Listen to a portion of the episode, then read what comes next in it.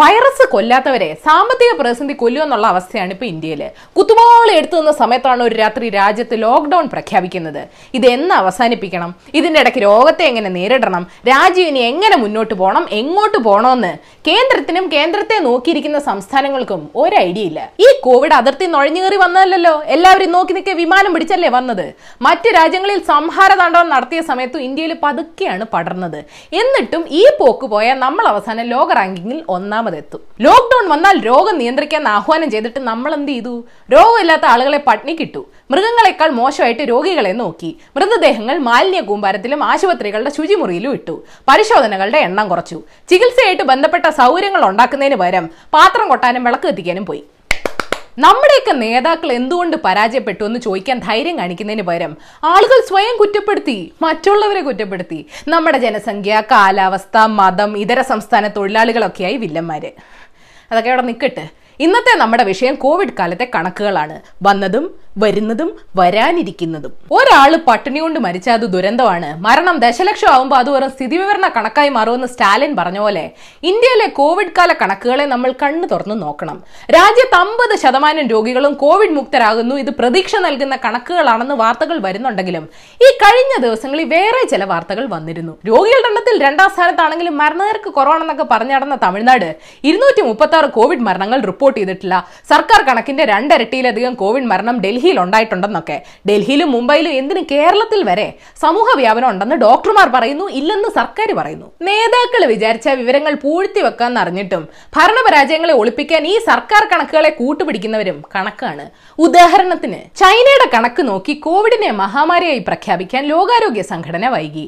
അവർ മരിച്ചവരുടെ എണ്ണം under report ചെയ്യുന്നെന്ന് സംശയിച്ച സമയത്ത് ചൈന വുഹാനിലെ മരിച്ചവരുടെ എണ്ണം അമ്പത് ശതമാനം കൂട്ടി.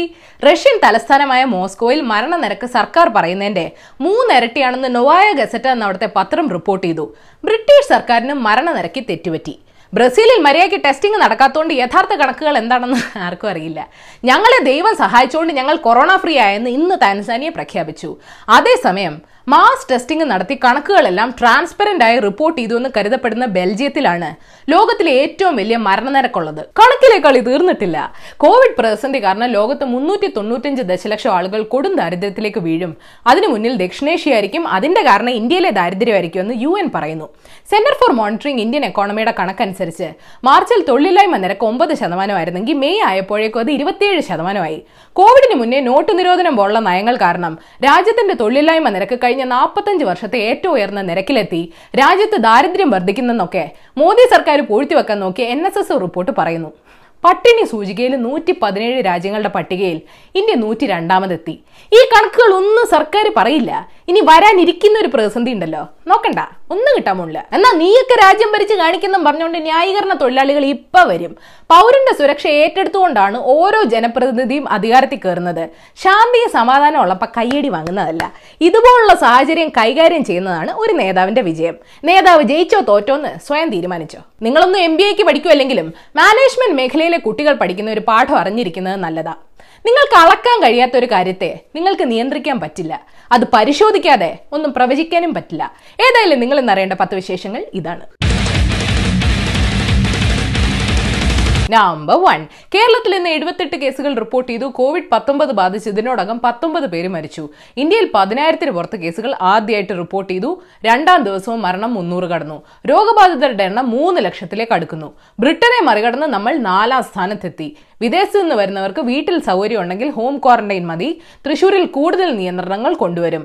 സംസ്ഥാനത്ത് ബസ് ചാർജ് കൂട്ടില്ല. ഹൈക്കോടതി സിംഗിൾ ബെഞ്ചിന്റെ ഉത്തരവ് ഡിവിഷൻ ബെഞ്ച് ഓവർടേക്ക് ചെയ്തു. പുറത്ത് സൗണ്ട് കേൾക്കണ്ടെങ്കിൽ ഗംഭീര മഴയാണ്. എനിവേ നവംബർ ടു ദീർഘദൂര ട്രെയിനുകളിൽ എത്തുന്നവർ പരിശോധനാ സംവിധാനത്തെ കബളിപ്പിക്കരുതെന്ന് മുഖ്യമന്ത്രി പറഞ്ഞു. അവർ തോപ്പിക്കുന്നത് പരിശോധനാ സംവിധാനത്തെ അല്ല സ്വന്തം സഹോദരങ്ങളെ തന്നെയാണെന്നും പറഞ്ഞു. ഉന്നത വിദ്യാഭ്യാസം ഉള്ളവരായിട്ടും ഇത്തരത്തിൽ പെരുമാറുന്നത് സമൂഹം എടുക്കുന്ന കരുതലിനെ ദോഷകരമായി ബാധിക്കുമെന്നും ചൂണ്ടിക്കാട്ടി. ഉന്നത വിദ്യാഭ്യാസം ഉണ്ടായിട്ട് ഒരു ഗുണമില്ലെന്ന് തെളിയിച്ചവരല്ലേ നമ്മൾ മല്ലൂസ്? അറിയാൻ വിക്ടേഴ്സ് ചാനലിലെ ടീച്ചർമാരോട് ചോദിച്ചാൽ മതി. നമ്പർ ത്രീ അതിരപ്പള്ളി വിഷയത്തിൽ സി പി ഐ അയന്നോന്നൊരു സ്പെക്കുലേഷൻ ഉണ്ട്. ഇപ്പൊ നടന്നിട്ടുള്ളത് നടപടിക്രമങ്ങൾ മാത്രമാണെന്ന് കാനൻ രാജേന്ദ്രൻ പറഞ്ഞു. ഇന്നലെ വൈദ്യുതി മന്ത്രിയുടെ നടക്കാത്ത സ്വപ്നത്തെ പറ്റി പറഞ്ഞ കക്ഷിയ. അതേസമയം അതിരപ്പള്ളി അടഞ്ഞ പദ്ധതിയാണെന്ന് വനം വകുപ്പ് മന്ത്രി കെ രാജു പറഞ്ഞു. അടഞ്ഞ പദ്ധതിക്ക് വീണ്ടും അനുമതി കിട്ടാൻ നടക്കുന്നത് സർക്കാരിന്റെ ഒരു പ്രത്യേകതര ആത്മാർത്ഥതയാണ് നമ്പർ ഫോർ ലോക്ഡൌൺ കാലത്ത് വേതനം നൽകാത്ത തൊഴിലുടമയ്ക്കെതിരെ നടപടിയെടുക്കരുതെന്ന് സുപ്രീം കോടതി പറഞ്ഞു. വേതനത്തിന്റെ പേരിൽ തർക്കം ഉണ്ടായാൽ ചർച്ചയിലൂടെ പരിഹരിക്കണമെന്നും പറഞ്ഞു. ഡൽഹി കസ്തൂർബ ഹോസ്പിറ്റലിലെ ഡോക്ടർമാർക്ക് മൂന്ന് മാസമായിട്ട് ശമ്പളം കിട്ടിയിട്ടില്ലെന്ന് കേൾക്കുന്നു.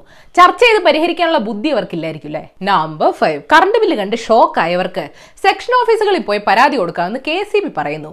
അത് തീർപ്പാക്കുന്നതിന് മുമ്പ് നിങ്ങൾ കണക്ഷൻ കട്ട് ചെയ്യുമെന്നാണ് ഞങ്ങളുടെ പേടി. ബിൽ തുക കൂടാൻ കാരണം ഇരുന്നൂറ്റമ്പത് യൂണിറ്റിന് മുകളിലുള്ള ഉപഭോഗമാവാം. അല്ലെങ്കിൽ മീറ്റർ റീഡിംഗിൽ പിഴവുണ്ടെങ്കിൽ ബിൽ തുക അഡ്ജസ്റ്റ് ചെയ്യാമെന്നും കെ എസ് പറഞ്ഞു. പുറത്തിറങ്ങിയ ആശുപത്രി ബില്ല് അകത്ത് കയറിയ കറണ്ട് ബില്ല് എന്നാണ് ഇപ്പോഴത്തെ അവസ്ഥ. നമ്പർ സിക്സ് കശ്മീർ വിദ്യാർത്ഥികൾക്ക് സ്കോളർഷിപ്പ് നൽകുന്ന പാക് നീക്കത്തിനെതിരെ ഇന്ത്യൻ സുരക്ഷാ ഏജൻസികൾ രംഗത്തെത്തി. ഇന്ത്യക്കെതിരെയുള്ള നീക്കങ്ങൾ നടത്താൻ കശ്മീരിലെ യുവാക്കളെ വഴിതെറ്റിക്കാൻ വേണ്ടിയാണ് പാകിസ്ഥാന്റെ സ്കോളർഷിപ്പ് എന്ന് ഏജൻസികൾ പറയുന്നു. പാകിസ്ഥാനിലെ മിക്ക കോഴ്സുകൾക്കും ഇന്ത്യയിൽ അംഗീകാരമില്ലെന്നും പറഞ്ഞു. സ്കോളർഷിപ്പ് പഠിക്കാനുള്ള ഇന്റർനെറ്റ് വന്ന ഇന്ത്യയ്ക്ക് കൊടുത്തൂടെ? നമ്പർ സെവൻ ചന്ദ്രശേഖരനെ കൊലപ്പെടുത്തിയ കേസിൽ കോടതി ശിക്ഷിച്ച ടി പി കുഞ്ഞനന്ദന്റെ മരണശേഷം. ടി പി ചന്ദ്രശേഖരന്റെ ചിത്രം പോസ്റ്റ് ചെയ്ത കെ കെ രമയുടെ നേരെ വ്യാപക സൈബർ ആക്രമണം ഉണ്ടായി. മരിച്ചവരെ അധിക്ഷേപിക്കരുതെന്ന് ഉപദേശിക്കുന്നവർ തന്നെ കൊല്ലപ്പെട്ട ചന്ദ്രശേഖരനെതിരെ പരാമർശങ്ങളും നടത്തുന്നത് കണ്ടു. രമയുടെ ഭാഗത്താണ് തെറ്റ്.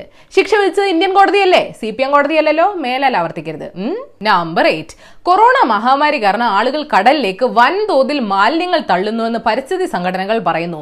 ലോകമെമ്പാടുമുള്ള കോടിക്കണക്കിന് ആളുകൾ ഉപയോഗിച്ച ഫേസ് മാസ്കുകളും ഗ്ലൗസുകളും എല്ലാം അലക്ഷ്യമായി വലിച്ചെറിയുന്നു എന്ന് റിപ്പോർട്ടിൽ പറയുന്നു. വരും കാലങ്ങളിൽ മെഡിറ്ററേനിയൻ ഭാഗത്ത് ജെല്ലി ഫിഷുകളുടെ എണ്ണത്തെക്കാൾ കൂടുതൽ മാസ്കുകൾ ഉണ്ടാവുമെന്നാണ് പ്രവചനം. ഇത് തിന്നുന്ന മീനുകളെ മനുഷ്യൻ തിന്ന ആശുപത്രിയിലാകുമല്ലോ എന്ന് ഓർക്കുമ്പോൾ ആശ്വാസമുണ്ട്. Number nine. മൈക്രോസോഫ്റ്റും ഐ ബി എമ്മും ആമസോണും പോലീസിന് അവരുടെ ഫേഷ്യൽ റെക്കഗ്നിഷൻ ടെക്നോളജി കൊടുക്കില്ലെന്ന് അറിയിച്ചു. ഇത് വംശീയമായി പക്ഷപാതം കാണിക്കാൻ വേണ്ടി ദുരുപയോഗം ചെയ്യുമെന്ന് കമ്പനികൾ കരുതുന്നു. ആമസോൺ ഒരു വർഷത്തേക്ക് കൊടുക്കില്ല മൈക്രോസോഫ്റ്റ് ഒരിക്കലും കൊടുക്കില്ല എന്നൊക്കെ പറഞ്ഞപ്പോൾ ആ സാങ്കേതിക വിദ്യ തന്നെ ഞങ്ങൾ വികസിപ്പിക്കാനേ പോണില്ലെന്ന് ഐ ബി എം പ്രഖ്യാപിച്ചു.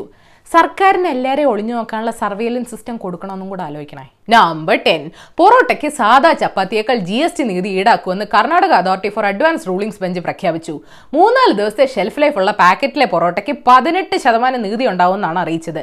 ചപ്പാത്തിക്ക് ഒരു അഞ്ച് ശതമാനമേ ഉള്ളൂ. എന്ത്? മലയാളിയുടെ ദേശീയ ഭക്ഷണത്തെ അപമാനിക്കുന്നു. ഞങ്ങൾ ബീഫിന് വേണ്ടി മാത്രമേ യുദ്ധത്തിന് ഇറങ്ങുമെന്ന് കരുതിയെങ്കിൽ തെറ്റി. ബോണസ് ന്യൂസ് വഴി നാല് വാർത്തകൾ വെളിപ്പെടുത്താം. ഇന്ന് World Day Against Child Labour ആണ്. കോവിഡ് പ്രതിസന്ധി ലക്ഷക്കണക്കിന് കുട്ടികളെ ബാലവേലയിലേക്ക് തള്ളിവിടുമെന്നാണ് കരുതുന്നത്. സ്കൂൾ പൂട്ടുന്നതും മാതാപിതാക്കളുടെ മരണവും ഈ സാമ്പത്തിക സ്ഥിതിയിൽ കുറഞ്ഞ വേതനത്തിന് പണിയെടുക്കാൻ ആളെ തപ്പുന്ന പരിപാടിയും എല്ലാം കുട്ടികളെ സാരമായിട്ട് ബാധിക്കും. പശ്ചിമ ബംഗാളിലെ ഒരു സ്കൂളിൽ യു ഫോർ അഗ്ലി എന്ന് എഴുതി കറുത്ത നിറമുള്ള കുട്ടിയുടെ ചിത്രം പ്രിന്റ് ചെയ്ത പാഠപുസ്തകം ഉണ്ടാക്കി അധ്യാപകർക്കെതിരെ സർക്കാർ നടപടിയെടുത്തു. എസ് ഫോർ സ്റ്റുപ്പിഡ് എന്നുള്ളിടത്ത് അധ്യാപകരുടെ ചിത്രം അടിച്ച് പാഠപുസ്തകം ഒന്നുകൂടെ ഇറക്കാതിരുന്നാൽ മതിയായിരുന്നു. തുടർച്ചയായി ആറാം ദിവസവും ഇന്ധനവില കൂടി. ഇന്ധനം പാവങ്ങൾക്ക് വേണ്ട അവശ്യ സാധനം അല്ലല്ലോ എന്ന് ഇന്നലെ ഒരു വ്യക്തി കമന്റ് ഇട്ടത് കണ്ട് എന്റെ കിളി പോയി. കൈമുത്തിയാൽ കൊറോണ മാറുമെന്ന് അവകാശപ്പെട്ട ഒരു ആൾദൈവം കോവിഡ് ബാധിച്ച് മരിച്ചെന്ന് റിപ്പോർട്ടുണ്ട്. മധ്യപ്രദേശ് സ്വദേശി അസ്ലം ബാബയാണ് മരിച്ചത്. ഈ ആൾദൈവത്തിന് ഭാവി പ്രവചിക്കാനുള്ള കഴിവില്ലെന്ന് തോന്നുന്നു. മഴ മഴ കുട കുട. മഴ വന്നാൽ കറണ്ട് പോകും. അപ്പൊ ശരി എന്റെ കണക്കൂട്ടൽ ശരിയാണെങ്കിൽ ഇനി മൺഡേ കാണാം. ഏഷ്യവിൽ മലയാളം യൂട്യൂബ് ലിങ്ക് ക്ലിക്ക് ചെയ്ത് സബ്സ്ക്രൈബ് ചെയ്യണം മണി അടിക്കണം. രസകരമായ വാർത്തകൾ വായിക്കാൻ ഏഷ്യവിൽ മലയാളം വെബ്സൈറ്റ് സന്ദർശിക്കണം.